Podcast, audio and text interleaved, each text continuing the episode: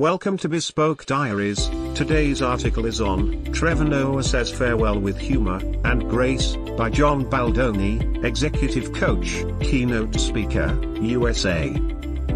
Usually, when an entertainer leaves a live show for which he has been host, there are the usual thank yous to staff and crew, a sprinkling of hosannas to special guests, and plenty of humor.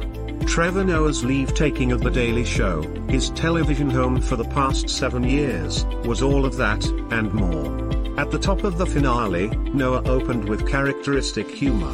When Noah started the show, he had three clear goals. He is going to make sure Hillary gets elected, he is going to make sure he prevents a global pandemic from starting and he is going to become best friends with Kanye West.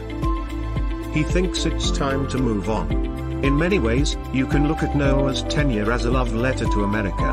Noah, after all, is from South Africa. He is biracial, the son of a Xhosa mother and a Swiss father. His memoir, Born a Crime, tells that story in ways that show from whence his comedy, as well as his deep understanding of the human condition, stems. In fact, it is the latter that gives such measure to the former. Lessons learned In his final monologue from his desk, Noah said he learned three lessons doing the show. Lesson 1 Issues are real, but politics are just an invented way to solve those issues. It's not a binary.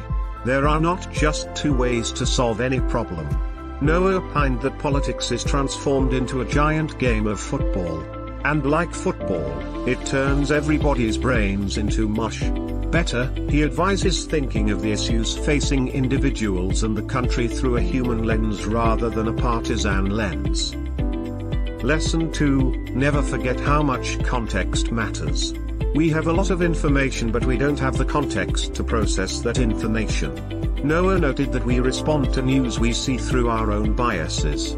The wider context of what we are seeing and hearing is lost.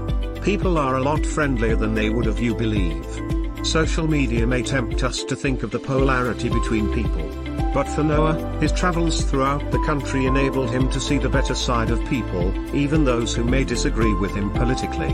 Lesson 3, said Noah, was that doing the show taught him to be grateful for everything that he has, that he doesn't even realize he has. Grateful to the wonderful people who helped him make every single episode. Special mention, one group that taught Noah received special mention. He has often been credited with having these grand ideas. Who do you think teaches him, who do you think has shaped him, nourished him, informed him? From his mom, his gran, his aunts, and all these black women in his life but then in America as well. He always tells people if they truly want to learn about America, talk to black women. Because unlike everybody else black women can't afford to around and find out. Black people understand how hard it is when things go bad. Context matters and so does the heart.